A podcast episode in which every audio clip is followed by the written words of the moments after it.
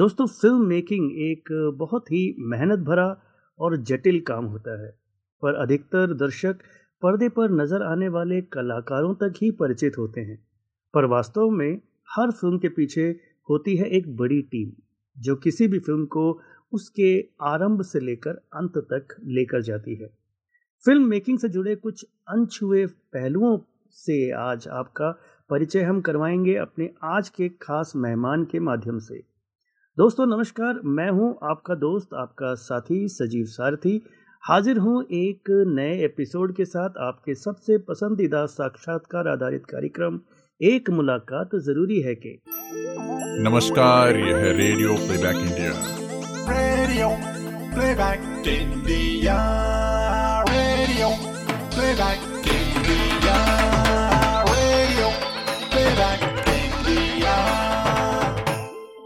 दोस्तों, एक मुलाकात ज़रूरी है कि आज के एपिसोड में हमारे खास मेहमान हैं। फ़िल्म निर्माण की अलग अलग प्रक्रियाओं से जुड़े हुए कलाकार प्राशेन क्यावल। प्राशेन एक फ़िल्म क्रिटिक और लेखक भी हैं। फिल्मी भाषा में अगर कहें तो ये एक क्रिएटिव प्रोड्यूसर हैं, पोस्ट प्रोड्यूसर हैं और मार्केटिंग हेड भी हैं। लेकिन संक्षिप्त में अगर हम कहें तो ये एक फ़िल्म मेकर हैं। यानी कि फ़िल्म मेकिंग से जुड़े हुए अलग अलग पहलुओं पर काम करते हैं। दोस्तों आज मिलिए फ़िल्म मेकर प्राशेन क्यावल से। प्राशेन आपका स्वागत है रेडियो प्लेबैक इंडिया के कार्यक्रम एक मुलाकात ज़रूरी है में। धन्यवाद संजीव सारथी जी। मैं Prashen क्यावल film maker radio playback India के श्रोताओं को अभिवादन करता हूँ। ओके प्राशेन जैसा कि मैंने अभी बताया कि फ़िल्म निर्माण के कुछ पहलू ऐसे भी होते हैं जिससे आम दर्शक अनजान ही रहते हैं। तो सबसे पहले हमें इन सब कामों के बारे में थोड़ा थोड़ा सा बताइए कि जो आप करते हैं आई मीन क्रिएटिव प्रोडक्शन जैसे आपने लिखा पोस्ट प्रोडक्शन आप करते हैं मार्केटिंग आप करते हैं तो एग्जैक्टली ये काम किस तरह से एक फ़िल्म मेकिंग प्रोसेस का इम्पोर्टेंट हिस्सा होता है, ये थोड़ा सा हमारे श्रोताओं के लिए बताइए। हाँ तो मेरे साथ क्या हुआ कि जैसे मैं एक आउटसाइडर हूँ, फ़िल्मों में आया हूँ आईटी इंडस्ट्री से तो मैंने पूरा ये एक फ़िल्म जब मैंने की तो मैंने पूरे प्रोसेस से मैं गया और मैंने मोटा मोटी चार पाँच एक डिविजन्स पाए हैं, जिसके अंतर्गत काम होता है। तो पहला होता है कि क्रिएटिव डेवलपमेंट और प्रोजेक्ट सेटअप जिसे बोला जाता है, कि एक प्रोड्यूसर रहता है या एक राइटर रहता है या एक डायरेक्टर रहता है, दोनों में से कोई तो भी एक दूसरे को तलाशते हैं, एक मूवी को खड़ी करने की कोशिश करते हैं। तो एक स्टोरी आइडिया लेके एक राइटर डायरेक्टर के पास जाता है डायरेक्टर प्रोड्यूसर के पास जाता है, या वाइस वर्षा किसी भी तरीके से ये हो सकता है। और उसके बाद जो स्टोरी आइडिया को स्क्रिप्ट तक, एक अच्छी तगड़ी स्क्रिप्ट तक पहुँचाने का जो काम रहता है, उसको बोलते हैं development content development creative development तो ये प्रोसेस बेसिकली जो दिमाग में आइडिया है, किसी की भी हो, तीनों में से, उसको फाइनल स्क्रिप्ट तक पहुँचाने का एक प्रोसेस रहता है। तो ये क्रिएटिव डेवलपमेंट का प्रोसेस है, या उसे डेवलपमेंट भी बोलते हैं आजकल कंटेंट डेवलपमेंट भी बोलते हैं। तो जब ये हो जाता है और आपके पास प्रोड्यूसर है तो पिक्चर ऑन हो जाती है। ऑन होने के बाद सबसे पहला काम होता है प्री प्रोडक्शन प्री प्रोडक्शन में जो स्क्रिप्ट है, उसको, उसका ब्रेकडाउन किया जाता है, एक मास्टर ब्रेकडाउन बोला जाता है। जिसके अंतर्गत आपके लोकेशन आपके एक्टर और जो भी डिपेंडेंसी वाली चीज़ है, ज़्यादा डिपेंडेंसी वाली चीज़ है। जैसे लोकेशन और एक्टर्स मेनली ज़्यादा डिपेंडेंसी वाले रहते हैं क्योंकि उनके डेट्स और अदर थिंग्स मैच करने पड़ते हैं। तो जो उसके हिसाब से वो पर्टिकुलर डेट पे कौन से सीन है, या वो एक्टर के कौन से सीन है, या वो लोकेशन पे कौन से सीन है, ऐसा एक पूरा मास्टर ब्रेकडाउन बनता है। वो मास्टर ब्रेकडाउन में से फिर आपका costume list top list location list ऐसे सभी लिस्ट बनती है। और फिर इस पर और डिटेलिंग में काम होता है और जब ये सब हो जाता है, उसके बाद में स्केड्यूलिंग होता है। जब आप शूट करने के लिए रेडी होते हो तो स्केड्यूलिंग होता है। स्केड्यूलिंग मीन्स एक्चुअल में आपका जो डेट्स और वो सब फाइनल होता है कि कौन कब आएगा, किस तरीके से काम होगा। तो ये पूरे प्रोसेस को, प्री प्रोडक्शन बोला जाता है। और जब आप एक्चुअल फ्लोर पे, माने शूटिंग के लिए जाते हो, तब प्रोडक्शन चालू होता है। तो जब प्री प्रोडक्शन चालू हो जाता है, उसी समय से एक EP first AD on board लाया जाता है। एक डायरेक्टर का दाहिना और बाह्य हाथ है ईपी और चीफ एडी और फ़र्स्ट एडी तो जो चीफ एडी है, वो क्रिएटिवली काम करता है, जो मैंने अभी आपको बताया। उसका अपना टीम रहता है second AD third AD and all तो शुरुआत में वो खुद और एक सेकेंड एडी मिलके सब मास्टर बैकग्राउंड और सब बनाते हैं। फिर जैसे जैसे काम डिटेलिंग बढ़ते जाता है टीम और बढ़ती जाती है। और सिमिलर वे में जो ई पी रहता है, वो लॉजिस्टिक्स लिए देखता है बिज़नेस वाइज देखता है कि ये पॉसिबल है कि नहीं नहीं है। तो अगर ई पी बोलता है कि ये सपोज़ पॉसिबल नहीं है तो फिर वो किस तरीके से किया जाए, उसका सोल्यूशन भी देता है या चीफ एडी और ई और डायरेक्टर सब मिलके एक सोल्यूशन निकालते हैं। तो उस तरीके से ये जो प्री प्रोडक्शन है, साथ मिलके कंप्लीट होती प्रोडक्शन में मेन काम रहता है सभी के साथ, बाकी कैप्टन ऑफ़ द शिप तो है ही बट जो फ़र्स्ट एडी है और एग्जीक्यूटिव प्रोड्यूसर है, उनका बहुत ज़्यादा काम रहता है मेन रोल रहता है to actually drive the set and ये दोनों प्रोडक्शन जो टीम रहती है वो बिज़नेस एस्पेक्ट और लॉजिस्टिकल एस्पेक्ट पे काम करती है और डायरेक्शन जो टीम रहती है, वो क्रिएटिव एस्पेक्ट पे काम करती है। और ये जो इसमें का तालमेल है आपस में, ये production coordinator chief ADs second ADs third ADs एक साथ करते हैं। तो ये होता है प्रोडक्शन तो जब आपका प्रोडक्शन हो के जो भी आपके मल्टीपल स्केड्यूल्स है अलग अलग लोकेशन पे है, वो शूट होने के बाद चालू होता है पोस्ट प्रोडक्शन जब आपका पूरा शूट कंप्लीट हो जाता है उसके बाद में आपका पोस्ट प्रोडक्शन चालू होता है, जिसमें सबसे पहली चीज़ होती है एडिटिंग तो जो भी आपका शूट किया हुआ मटेरियल है, वो एडिट टेबल पे लगा के आपको पहली बार दिखता है कि ये किस तरीके से स्टोरी अनफोल्ड हो रही है। तो जनरली ऐसा होता है कि एडिटर एक दो महीना लेके एक फ़र्स्ट कट बनाता है और तब तक एक ब्रेक ज़रूर रहता है, जो भी बाकी टीम है डायरेक्टर है क्योंकि वो स्टोरी के साथ सबसे ज़्यादा उन्होंने टाइम स्पेंड किया रहता है और वो एक प्री बायस हो जाता है कि ये स्टोरी इसी तरीके से कही जा सकती है। लेकिन एडिटर अपना एक अलग पर्सपेक्टिव लेके आता है और वो बोलता है कि ये तो इसी, इस तरीके से भी कहा, कही जा सकती है। तो दोनों मिलकर फिर बाद में एडिटिंग लॉक करते हैं। एक फ़र्स्ट कट बनने के बाद फिर प्रोड्यूसर और बाकी लोगों को दिखा के जब सबके हिसाब से एक अच्छा कट बनता है तो उसको एडिट लॉक बोला जाता है। जब एडिट लॉक होता है, उसके बाद में चार डिपार्टमेंट के लिए काम चालू जाता है, जहाँ पे पोस्ट प्रोड्यूसर जो है, पहले पोस्ट पोस्ट प्रोडक्शन मैनेजर बोला जाता था पोस्ट सुपरवाइजर बोला जाता था पोस्ट कोऑर्डिनेटर बोला जाता है। आजकल एक पोस्ट प्रोड्यूसर करके पोस्ट है, जो मैं करता हूँ, बहुत सारे प्रोजेक्ट के लिए। वो पोस्ट प्रोड्यूसर क्या करता है कि एडिट के बाद से लेके फाइनल आउटपुट तक पूरा पूरा प्रोसेस वो पोस्ट प्रोड्यूसर हैंडल करता है। और पोस्ट प्रोडक्शन में चार चीज़ें होती हैं। एक आपका sound sound design sound mixing dubbing foley S F X everything then आपका होता है बीजीएम बैकग्राउंड म्यूज़िक फिर आपका वी एफ़ एक्स और कलर ग्रेडिंग तो ये चार अलग अलग लोग रह सकते हैं। कभी कभी एक ही जगह पे सब रहते हैं कभी कभी अलग अलग लोग यूज़ किए जाते हैं। एक सिनेमाटोग्राफर के प्रीफरेंस से डायरेक्टर के प्रीफरेंस से और पोस्ट प्रोड्यूसर का काम होता है कि इन सबको कोऑर्डिनेट करके स्मूथली काम आगे बढ़ाना।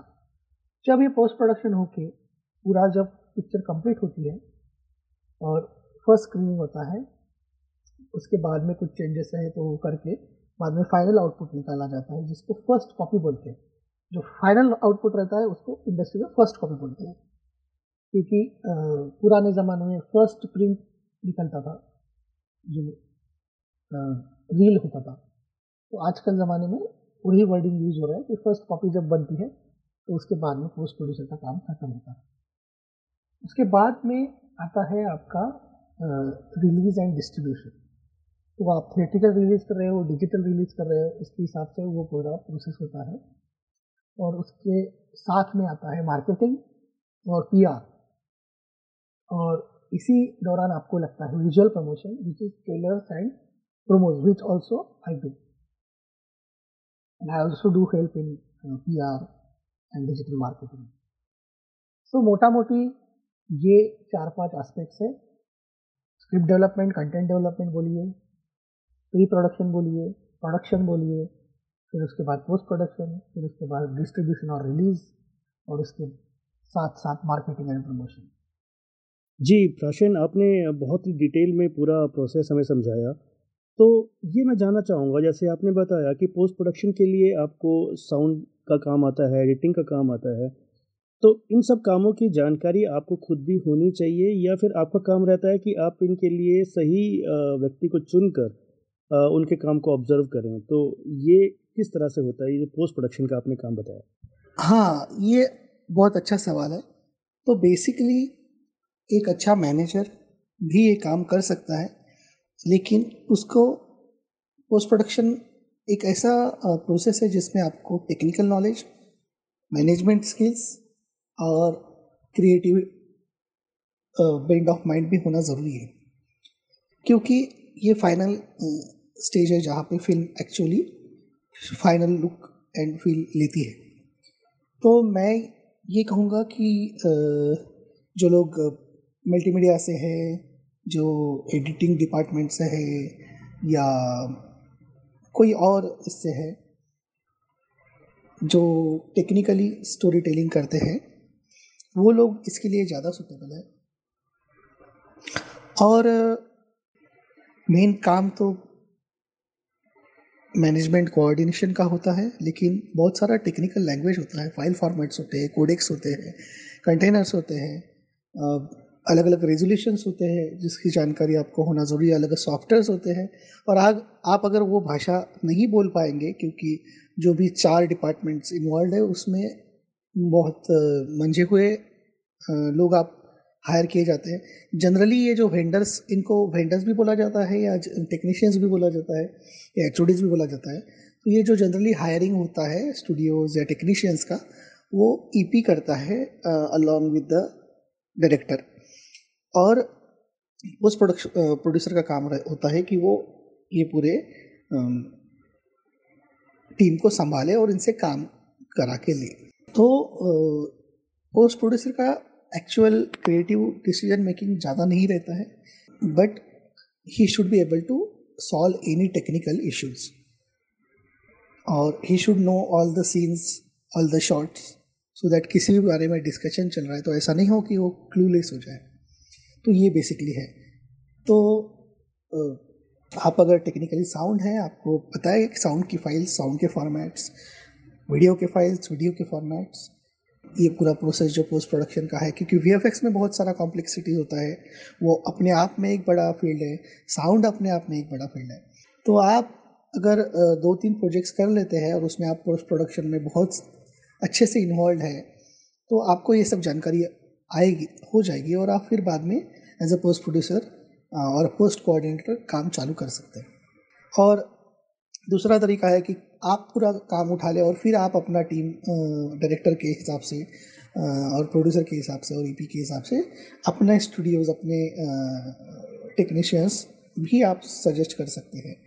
उस तरीके से भी होता है। बट मोस्टली ऐसा ही होता है कि ईपी e और डायरेक्टर मिलके चूज़ करते हैं और आपको पूरा रन करना होता है।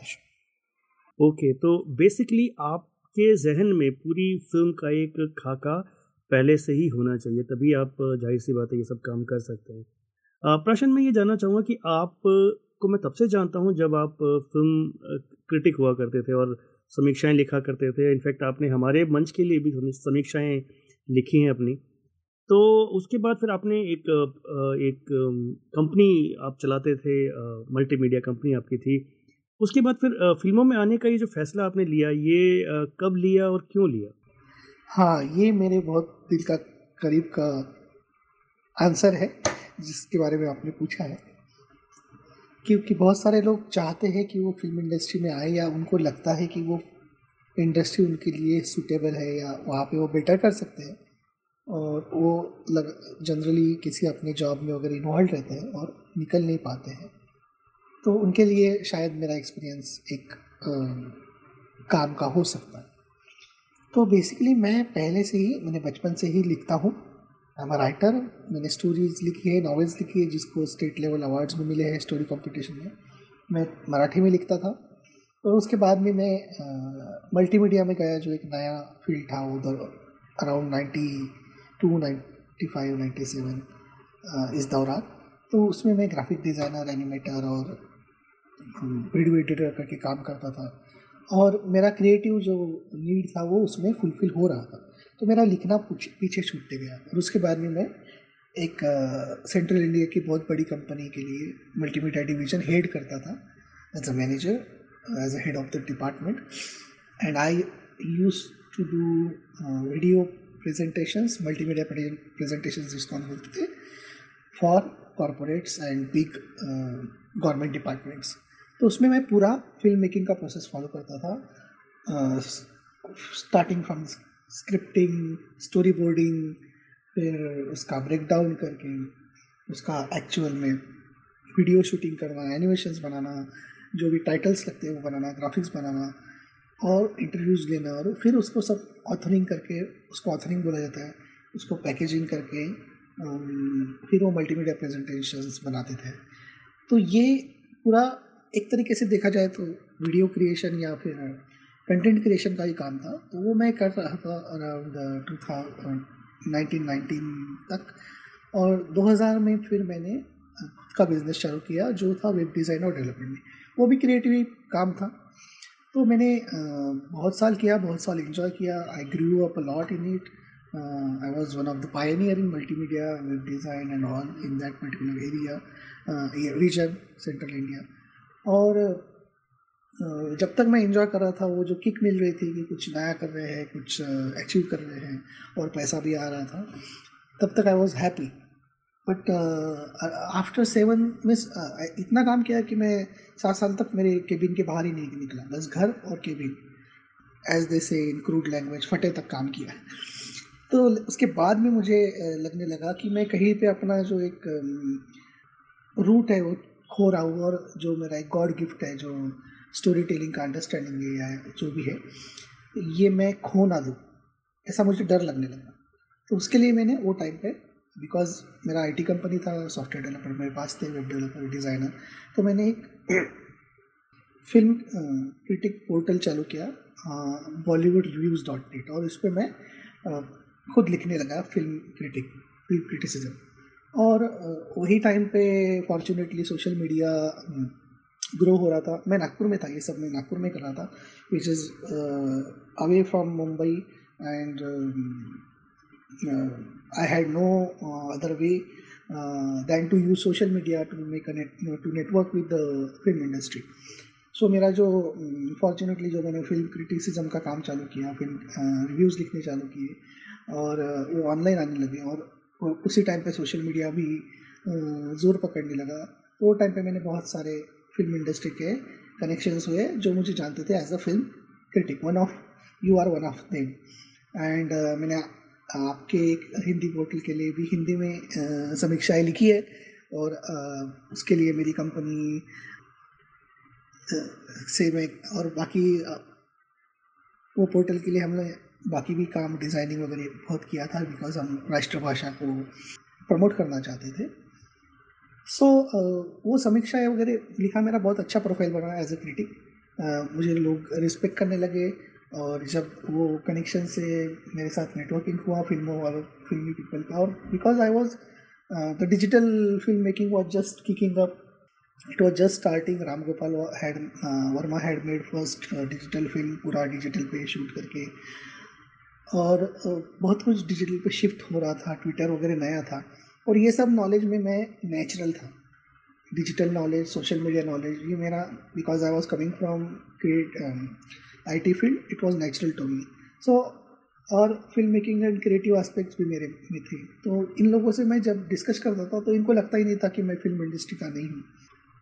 तो ऐसे हमारे बहुत अच्छे कनेक्शन हुए, फिर मैं मुंबई आने जाना चालू किया मैंने मुंबई को शहर को समझने की कोशिश की क्योंकि ये बहुत मुश्किल शहर है समझने के लिए। और फिर इस तरीके से मैं करता रहा। 2010 में मैंने एक बार कोशिश की थी कि मैं अपना कुछ प्रोड्यूस करूँ लेकिन वो टाइम पे रिसेशन की वजह से मुझे फिर से वापस अपने बिज़नेस पे ध्यान देना पड़ा। आ, लेकिन मैंने महसूस किया कि फिर मैं अभी मैं ये एंजॉय नहीं कर रहा हूँ। I am just I am trading the next day and which is not very good अगर आपको आपके ऑफ़िस में जाने से डर लग रहा है तो ऐसा काम ना करना ज़्यादा बेहतर है। तो एक दिन ऐसे ही मैंने डिसाइड किया और मेरी कार में पूरा गद्दिया, किचन का थोड़ा सामान ये सब डाल के मैं, मेरे और कुछ लाइक माइंडेड दोस्त थे, उनके साथ में मुंबई शिफ्ट हो गया। और थैंकफुली मुझे अपॉर्चुनिटीज़ मिली और within one year only because of my producer Santosh Pandey I am very grateful to him that I got a chance to handle a complete film project from start to end because of him. That's how my journey started. जी प्राशीन तो ये बताइए, राकोश आपकी पहली film शायद रही है, जिसमें संजय मिश्रा जी ने काम किया है बेहद ही अलग तरह की और बहुत ही डीप रूटेड फ़िल्म है आप उसके बारे में कुछ बताइए कि वो फ़िल्म जो है आपके लिए कैसा तजुर्बा रही हाँ एक्चुअली मैंने बहुत कुछ टेक्निकली मल्टीमीडिया और डिजिटल मीडिया इंडस्ट्री में किया है सोशल मीडिया में किया है और वो सब तो मुझे काम में आया ही, मेरा स्टोरी टेलिंग भी काम में आया। लेकिन एक पहली फ़िल्म जो होती है, या कोई भी फ़िल्म प्रोजेक्ट होता है, मुझे ऐसा एक्सपीरियंस हुआ कि इट चेंजेस योर लाइफ जब आप पूरी फ़िल्म एक करते हो तो आप बदल जाते हो। आप एक नए इंसान बन जाते हो और आपका नज़रिया बदल जाता है और बहुत कुछ आपको नॉलेज होता है जो आपको बाहर रह के या बिना एक्चुअल फ़िल्म पे काम करके नहीं पता हो सकता है। और इसीलिए मैं बोलता हूँ कि आप जितना जल्दी हो, ये फ़ील्ड में आइए क्योंकि यहाँ पे सीखने के लिए बहुत है जो आप फ़िल्म स्कूल में भी नहीं सीख सकते। तो जितना जल्दी हो सके आप इस फ़ील्ड में ट्राई कीजिए। तो coming to my film experience because मैं वहाँ पे शुरुआत से आखिर तक था मीन्स कंसेप्ट लेवल से लेके स्क्रिप्ट डेवलपमेंट से लेके pre production post production production marketing PR digital marketing sales ये सब जो एक्टिविटीज़ uh, में मैं इन्वॉल्व था बहुत सारी एक्टिविटीज़ में मैं सिंगल हैंडेडली इन्वॉल्व था। और ये एक्सपीरियंस ही मुझे एक मल्टी टैलेंटेड फ़िल्म में फ़िल्म प्रोफेशनल आज बनाता है। और उसके लिए मैं बहुत ग्रेटफुल हूँ। और राखोश सच में एक मुश्किल फ़िल्म है, क्योंकि वो डार्क है साइकोलॉजिकल थ्रिलर है, और उसके ऊपर वो एक्सपेरिमेंटल है कि it is only from the point of view of the protagonist तो आपका पूरा फ़िल्म मेकिंग का प्रोसेस ही चेंज हो जाता है और मुझे फ़ख्र है कि मैं वो फ़िल्म के साथ जुड़ा हूँ जो इंडिया में पहला ऐसा एक्सपेरिमेंट था। जी राकोश के बाद फिर आपने और कौन कौन सी फ़िल्मों में एज ए प्रोड्यूसर काम किया? राखोश हम्म, क्योंकि एक डिफ़िकल्ट फ़िल्म है project wise business and sales wise it took me a lot of time I was on it for three years from start to end and उसमें मैंने festival circuit handle किया release handle किया music release handle किया P R and all handle किया। तो उस, उसके बाद में मैंने बाकी जो प्रोडक्शन हाउसेस है, उसमें एज अ मार्केटर और एज अ पोस्ट प्रोड्यूसर काम किया है। तो उसमें से एक प्रोजेक्ट है the missing stone is on M X player it is a web series thriller web series directed by Vishal Furia and उसके साथ साथ मैंने एक फीचर फ़िल्म की है, जिसमें मराठी के सुपरस्टार है स्वप्निल जोशी और Pooja Sawant. It is also horror film जिसमें मैंने start to end post as a post production producer काम किया है, जो अभी 16 अप्रैल को रिलीज़ होने वाली थी because of the lockdown in Maharashtra it is now postponed और तीसरा प्रोजेक्ट मेरा अभी चल रहा है छोरी नाम का, जिसमें नशरत भरूचा स्टार स्टार कर रही है मेन लीड है उनका। और ये अबंडेंशिया एंटरटेनमेंट ने प्रोड्यूस किया है। तो इसमें भी मैं एज अ पोस्ट प्रोड्यूसर काम कर रहा हूँ। और होपफुली और नए प्रोजेक्ट्स में अलग अलग तरीके से मैं काम करने की इच्छा रखता हूँ। जी प्राचीन आप लिखते भी काफ़ी अच्छा हैं आप शेर व शायरी भी करते हैं कविताएँ भी लिखते हैं। कभी अ, मन में आया कि खुद भी अपनी एक एक फ़िल्म लिखी जाए उसको डायरेक्ट किया जाए क्या इस तरह के सपने अभी हम सोच सकते हैं कि प्राचीन के दिल में होंगे? आ, तो एक बार आप स्टोरी टेलिंग करने लग गए तो आप स्टोरी टेलर तो लाइफ टाइम रहती है। तो हाँ मेरे जो कुछ एक्सप्रेशंस हैं, मैं शेरों के ज़रिए, शायरी के ज़रिए लिखते रहता हूँ। और स्टोरी राइटिंग या लेखन जैसे आपको पता होगा पक्का, एक बहुत एफर्ट का काम है और, बहुत मेहनत लगती है, बहुत फोकस लगता है। आपको एक कमरे में बंद कर, रह के डिसिप्लिन लाइफ जी के फोकस करके वो कैरेक्टर्स स्टोरी को कागज़ पे ले आना पड़ता है और उसमें यह, बस आपका एक आपका एक पार्ट उसमें चले जाता है ये प्रोसेस में। आपके शख्सियत का पार्ट चले जाता है, आपका लाइफ का पार्ट चले जाता है, आपका सोल का पार्ट चले जाता है। और ये सब मैं करता था पहले before I got into multimedia and computers first writing was six hundred page novel so you can imagine पर बाद में जो मेरा कंप्यूटर के बाद में फ़ील्ड में पंद्रह साल बिताने के बाद मैं आलसी हो गया हूँ। तो स्टोरी आइडियाज़ तो मुझे आती हैं शॉर्ट स्टोरी आइडियाज़ भी है बट अभी मुझमें वो पेशेंस नहीं रहा कि मैं खुद बैठ के लिख सकूँ। तो बाद में जब ऐसा समय आएगा कि मैं कुछ राइटर्स के साथ बैठ के अपनी स्टोरीज लिखवा सकूँ तो ज़रूर वो करना चाहूँगा। और एज ए सेड कि पंद्रह साल बिज़नेस में रहने के बाद आईटी बिज़नेस में जब मैं ये फ़ील्ड में आने का जब मैंने सोचा तो मैं डरा हुआ था सच में। तो क्योंकि और मैं बहुत सीखने की उम्मीद से आया था कि मैं ये अ, सोच के नहीं आया था कि हाँ मुझे लिखना भी आता है मुझे कंप्यूटर भी आता है मैं टेक्निकली परफेक्ट हूँ ये पूरा मैंने बाहर रख के मैं एज ए स्टूडेंट आया था। और वही मेरा अप्रोच अभी भी रहता है। मैं रो, हर रोज़ कुछ नया सीखता हूँ। और हाँ लेकिन मैं ये कह भी सकता हूँ कि मुझे अम, कहीं कहीं कहीं कुछ कुछ बातों में अम, मैं ज़्यादा जानता हूँ कुछ कुछ बातों में मैं कम जानता हूँ। और ये सब एक लर्निंग प्रोसेस अभी भी जारी है। तो मैं अ, जब आया था इंडस्ट्री में तो मैं कुछ भी क्लेम नहीं कर रहा था कि मुझे ये बनना है या वो बनना है। अ, क्योंकि लोगों ने फिर पूछा रहता कि आपने क्या किया है इसमें? या आपने क्या बनाया कि और मेरा पंद्रह साल का गैप में था तो, तो मैंने कुछ तो बनाया नहीं था। तो इसलिए मैं एक ओपन माइंडेडली आया था और शुरुआत मैंने विजुअल प्रमोशंस में की ट्रेलर्स प्रोमोज में फिर बाद में फ़िल्म बनाने का मौका आया। उसके बाद में मेरे दोस्त विशाल फुरिया के कारण मुझे पोस्ट प्रोड्यूसर करके काम करने का अवसर मिला और अभी मैं वो एंजॉय कर रहा हूँ।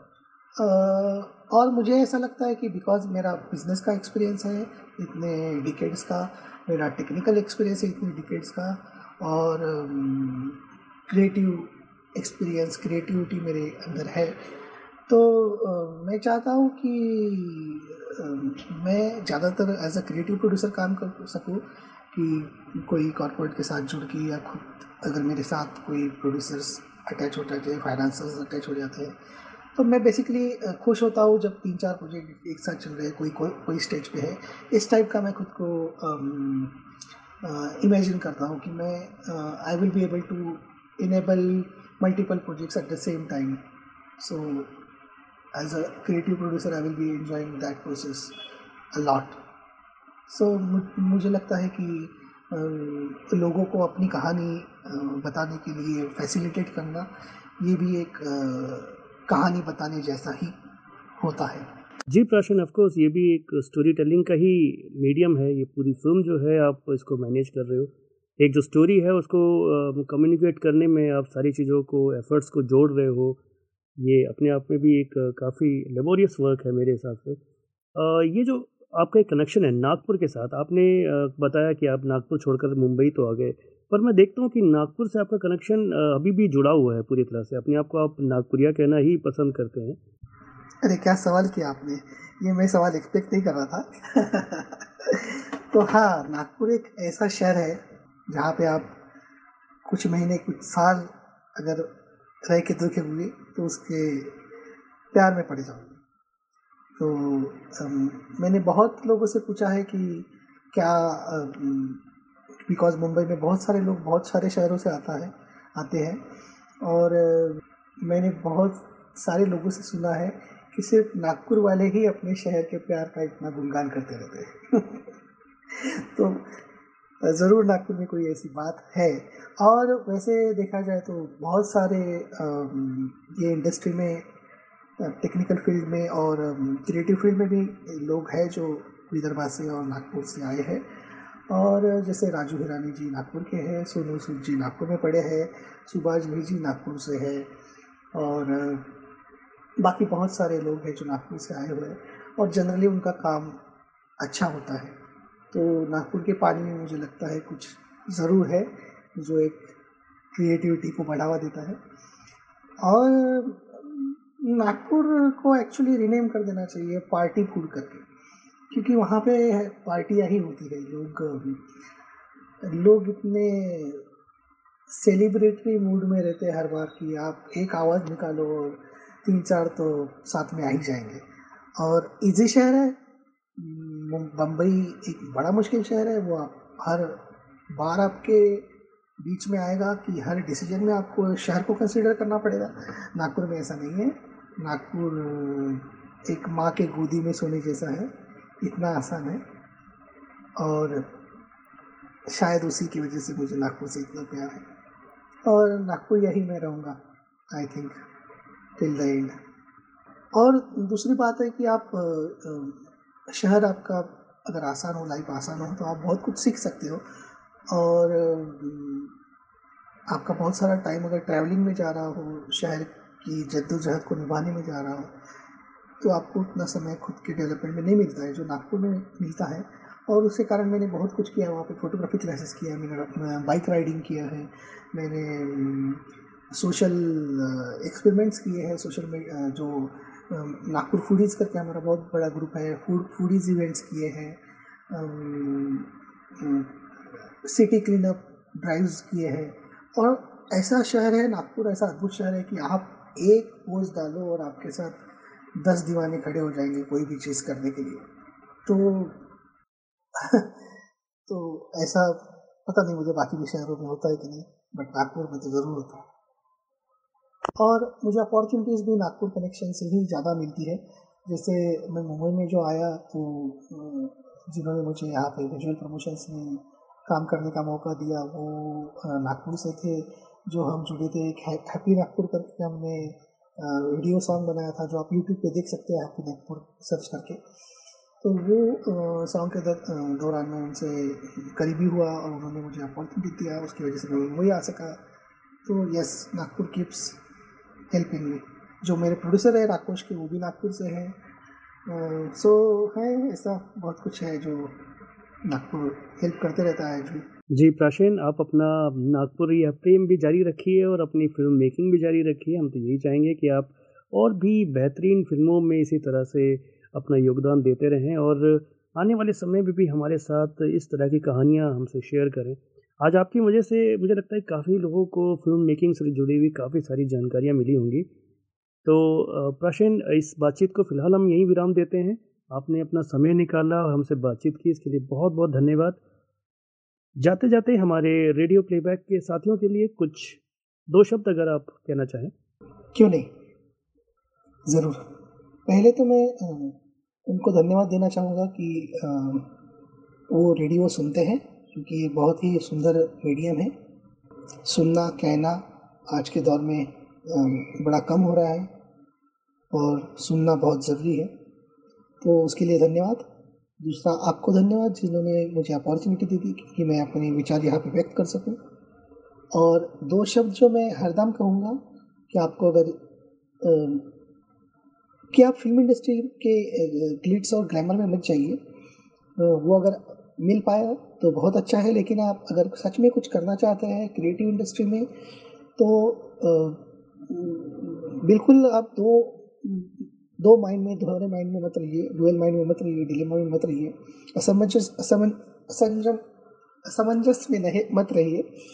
और जितनी जल्दी हो सके आप ये फ़ील्ड में आ जाइए। बिकॉज़ यहाँ पे बहुत कुछ है लर्निंग के लिए, जैसे मैंने पहले भी कहा, जो आप फ़िल्म स्कूल से या किसी भी तरीके से पढ़ के नहीं सीख सकते हो, जितना जल्दी आप चालू करोगे अच्छा होगा। और क्रिएटिव फ़ील्ड में बहुत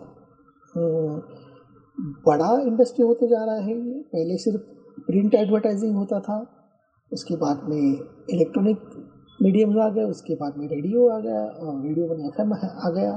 फिर अभी डिजिटल मीडिया है, सोशल मीडिया है तो बहुत कुछ वास्ट फ़ील्ड है। ऐसा ही नहीं, ऐसा ही नहीं है कि आपको सिर्फ़ डायरेक्टर ही बनना है या हीरो ही बनना है।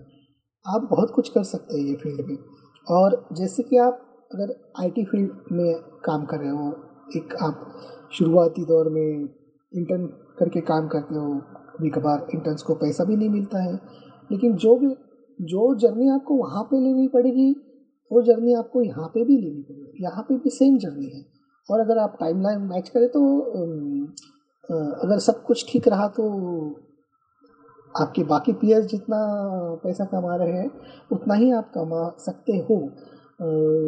ये फ़ील्ड में भी थोड़ा कम भी हुआ तो कोई तकलीफ़ नहीं है, क्योंकि आप काम को एंजॉय करोगे और आपके जो पीयर्स रहेंगे वो आपसे कुतूहल में रहेंगे कि आप ऐसे क्रिएटिव फ़ील्ड में कैसे क्या इतना अच्छा कर रहे हो और जनरली आप खुश रहोगे क्योंकि वो आप, काम जो है आपका काम नहीं है। You like to that do that work so मेरा हरदम, ये फ़ील्ड में बहुत सारे जॉब्स है जो उतने ही सिक्योर है, जैसे आप एज ए एडी करके भी करियर किए हो तो भी एक बहुत एक्सपर्ट एडी को बहुत अच्छा काम यहाँ पे मिलता है। आपने एज अ पोस्ट में बहुत सारा स्कोप है साउंड इंजीनियर है स्टूडियो मैनेजर्स है वी में बहुत सारा स्कोप है। तो आप ये हीरो डायरेक्टर राइटर प्रोड्यूसर ये सब चीज़ों से बाहर निकल के ये करियर को स्टडी कीजिए। और अगर संजीव जी चाहे तो मैं डिटेल में इस बारे में भी एक आध बार इंटरव्यू दे सकता हूँ कि कौन कौन से करियर ऑप्शंस अवेलेबल है हर फ़ील्ड में। और आप पढ़िए, बहुत कुछ अवेलेबल है आज के टाइम में नेट पे। आप बहुत कुछ अपने गाँव में रह के सीख के आ सकते हैं। डिजिटली चीज़ें करना बहुत आसान हो गई है। मोबाइल में सब कुछ कर सकते हैं आप। तो ज़रूर कीजिए और ज़रूर जल्द से जल्द ये फ़ील्ड में आइए। अगर आपको ये फ़ील्ड में करियर करना है तो।